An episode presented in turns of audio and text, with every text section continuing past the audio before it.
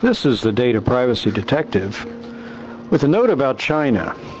Bloomberg News reported on November 21, 2018, some very interesting information about how China and personal data privacy uh, are involved.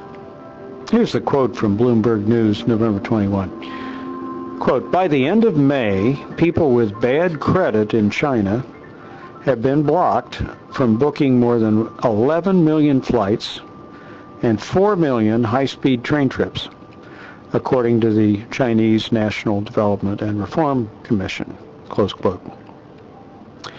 That would astound people in the United States that government, based on one's uh, credit history, could be stopped from getting on an airplane or uh, onto a train.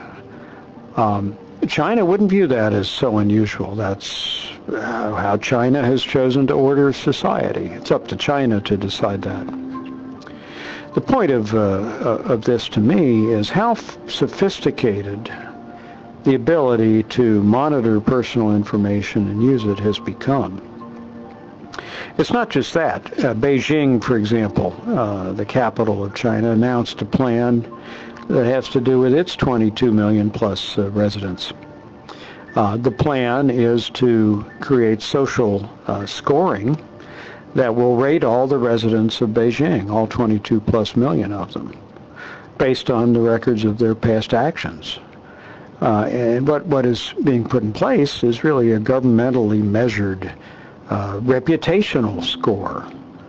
And those who do well on this, uh, have behaved well according to the government measurement, will get uh, what's called green channel benefits.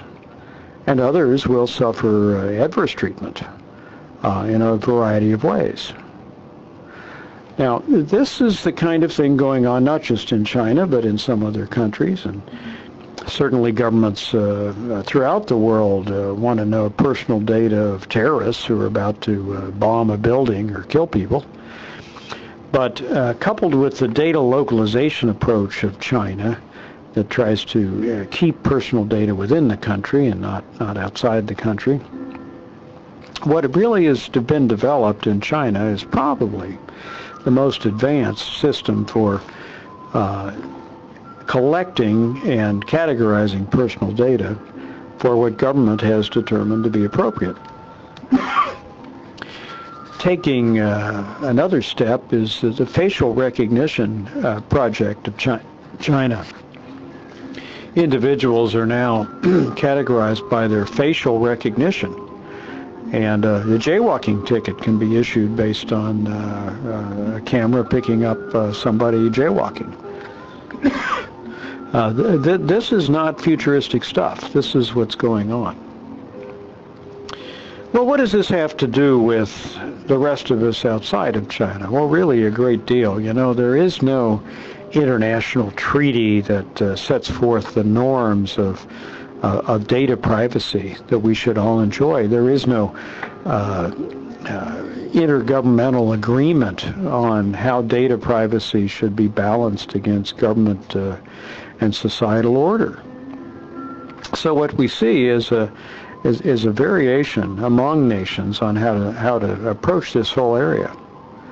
Will nations uh, see the Chinese approach as the way forward, with its ability to enforce societal rules and keep order on an efficient basis at the sacrifice, let's face it, of uh, individual privacy? Or will it be the European approach, GDPR, uh, with its emphasis on individual rights as one of the rights of humankind being predominant, although of course government has its rights as well. Well, will that approach lead the way? Will there be some middle or other ground that wins out over time? Uh, for example, under the California statute recently passed, uh, will we turn to individuals being uh, uh, able to sell their rights uh, of, of, their own data uh, as, as the way to, to deal with this kind of thing? Well, it's up to us to determine this, both as citizens and voters of our own countries, and ultimately what uh, the, the world should really see as the the, the minimum standards of data privacy that all human beings ought to enjoy. It's up to us to make this decision over time. And like other things uh, involving data privacy, it's saving our personal privacy begins with us. This is the Data Privacy Detective uh, towards the end of 2018, wishing everyone a good holiday season as December comes to us.